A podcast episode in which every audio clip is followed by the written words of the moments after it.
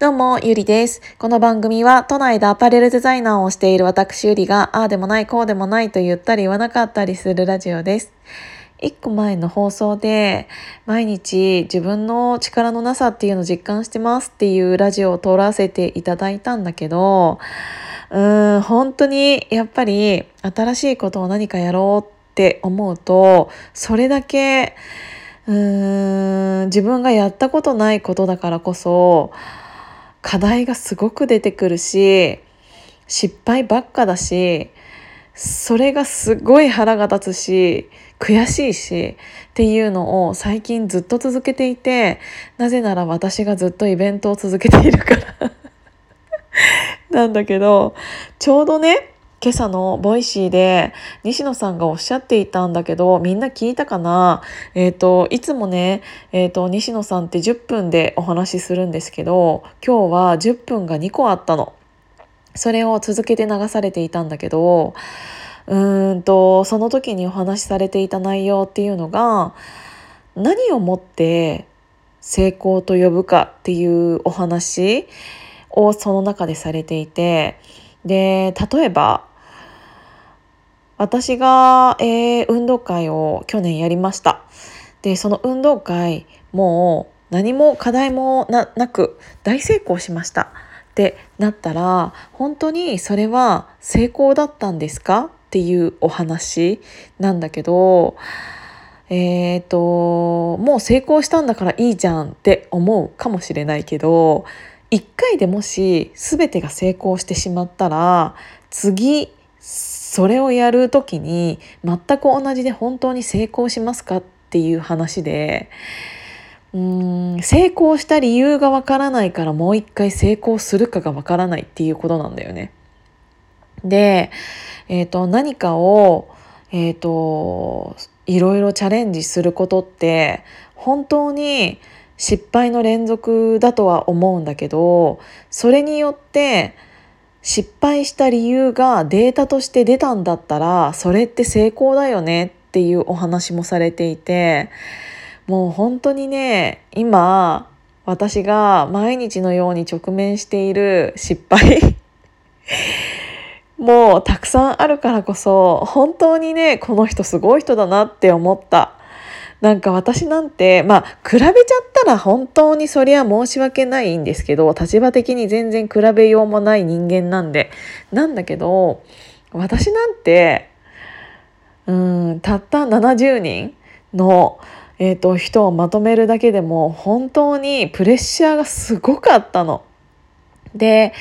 みんなさ自分で今自分が何かをやるってなった時に動かせる人数って自分で分かってます？えーと、私はイベントを自分ですることが多くなってきてそれが少しずつ見えてきたんだよね。うーん例えばさすっごいうん少ないところから言うとそれは私がどうとかじゃなくて一般論ねで言うとうん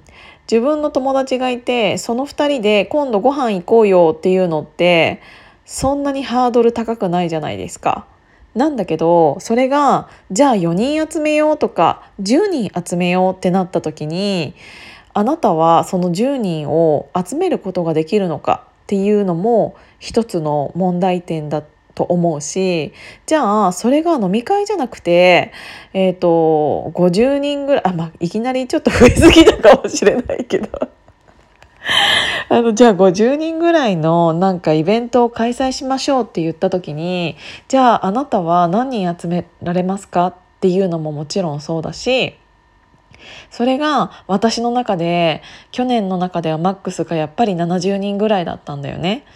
でその時の私に動かせる人数っていうのが直接だったとしても間接的だったとしても70人がマックスだった。それでも私はすごいプレッシャーだったの。この人たちにえーと、参加券というかお金をもうすでに払ってもらって本当に楽しませることができるんだろうかっていうのも本当にお腹痛くなっちゃって。あのー、70人って結構多かった。だから当日集まった人数体育館に集まった人数をちょっと見ちゃったら急になんかビビり始めてあれ？なんかこんなに多いんだ70人ってってすごく思ったの。でその後も同じくえー、運動会ではないけどファッションショーをさせていただいてそれも同じぐらいの人数集まっていただいてでその時はモデルさんとして、えーと、30人ぐらいの方も、えー、協力していただいてっていうことだったので本当にたくさんの人を自分発信に自分が何かをやりたいと自分が発信したことによりこんなにもたくさんの人にえー、とを動かすというか来ていただいてっていうのがすごくプレッシャーなんだよね。ででもそれをやりたいって言ってるのは結局本当に自分だからやらなかったらもうそれまでなんだけどうーん今はやってよかったなって本当に思うけどやってる最中って楽しいよりも楽しいのってなんか準備してる時が一番楽しくていざとなった時いざその本番ってなったらもういつでもずっと緊張していたの私。運動会中も緊張してたしファッションショー中も緊張してたしなぜならみんなが楽しんでるかどうかっていうのがすっごい気になっちゃったから。で今年も今いろんなものに挑戦しようとしているけどなんか本当に今全然うまくいかなくてうんこんなにも自分の思いが全然伝わらないんだなってすっごいじゃあどうやったらどういう言い方をしたらどこで言ったらどうしたらみんながこの気持ちに乗っかってくれるのかって本当に日々勉強なんだけど本当にプレッシャーが大きい。もう本当に何回ももうやめちゃおうかなって。もうやめたいやめたいっていうのすごいたくさんあるんだけど。でもなんか負けたくないし何に負けたくないのか分かんないんだけど多分自分自身かな。に負けたくないしっていうのもあって結局続けてるんだけど。巻き込まれる人が一人でも増えれば増えるほどもうやめられなくなっちゃうしもう逃げられないしじゃあこれって絶対に成功させなきゃいけないってもちろん思ってるんだけどでも今朝の今朝のボイシーを聞いた時にちょっと救われたのがそれを失敗したとしてもそれがデータになるのであればそれは成功だよって言ってくれたあの言葉がもう本当にすごく大きくてなんだけど今失敗してるわけじゃないからもちろん当たり前だけど成功させるために動くじゃないですか。でもう本当にそれを聞いてもう本当にこの人すごいなって思ったのが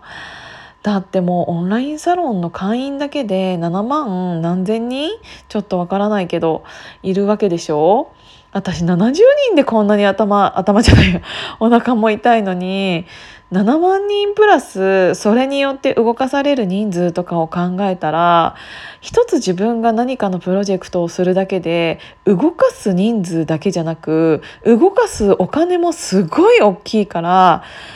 新しいことをあの人はするってなった時のプレッシャーってもう半端ないんだろうなって本当に思いました。うんなんかうまく喋れないけどでも